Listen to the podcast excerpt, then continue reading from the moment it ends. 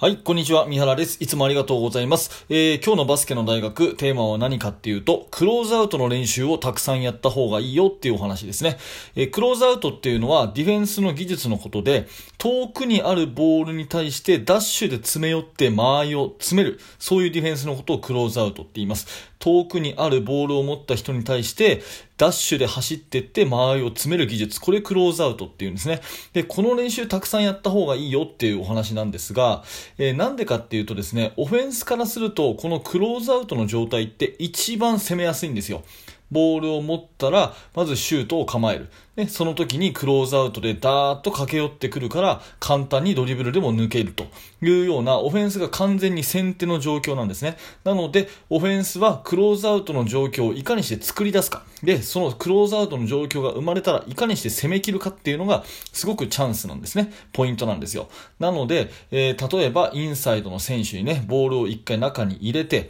ディフェンスを収縮させて、それからボーン一回パスアウトをすればディフェンスはクローズアウトになりますね。一回ボールをインサイドに入れて、ディフェンスが収縮して、それでパスアウトをしたらクローズアウトになるじゃないですか。で、その瞬間にノーマークだったらシュートをするし、シュートに対してディフェンスがダーッと駆け寄ってきたらそれをカウンターでドライブをするというような、こういうね、駆け引きができるチームっていうのはすごく強いんですよ。なので、このチャンスを捉えるためにクローズアウトの状況の練習をして、ね、下がってたら打つ。ね、下がってたらシュートを打つ。出てきたらドリブルで抜くっていうね、この下がってたら打て、出てきたら抜けっていう、この単純な1対1の駆け引きを、やっぱりクローズアウトの練習をする中で身につけていくと。いうことが一番大事なオフェンスの練習かなっていうふうに思います。で、逆に言うとね、ディフェンスからすると、これ一番危機的な状況なんです。一番辛い状況ですよね。ボールを持たれた時に、ダッシュして詰め寄っていかなきゃいけないっていうのは一番苦しい状況なんで、やっぱりそれはそれで練習をしておいて、苦しい状況でもしっかりシュートチェックできる。ね、カウンターでドライブされた時にちゃんと一歩出せると。ついていけるというようなそういう反応、それから脚力の練習をしとくってことがとっても大事なんで、クローズアウトはすごく辛い状況だからこそ試合ではね、その、えー、ピンチの状況をチャンスに変えるような、そういうような技術として練習しとく必要があるというお話ですね。1対1の練習って結構やると思うんですけど、まあ大体多くのチームがオールコートでドリブルついて1対1やるとか、ね、それから45度のところでね、ウイングでこうディフェンスを振り切ってボールをもらって1対1をするとか、うん、そういう練習することが多いと思います。まあ私のチームでもね、やったりしてるんですが、もちろんそれはそれで大事なんですけれども、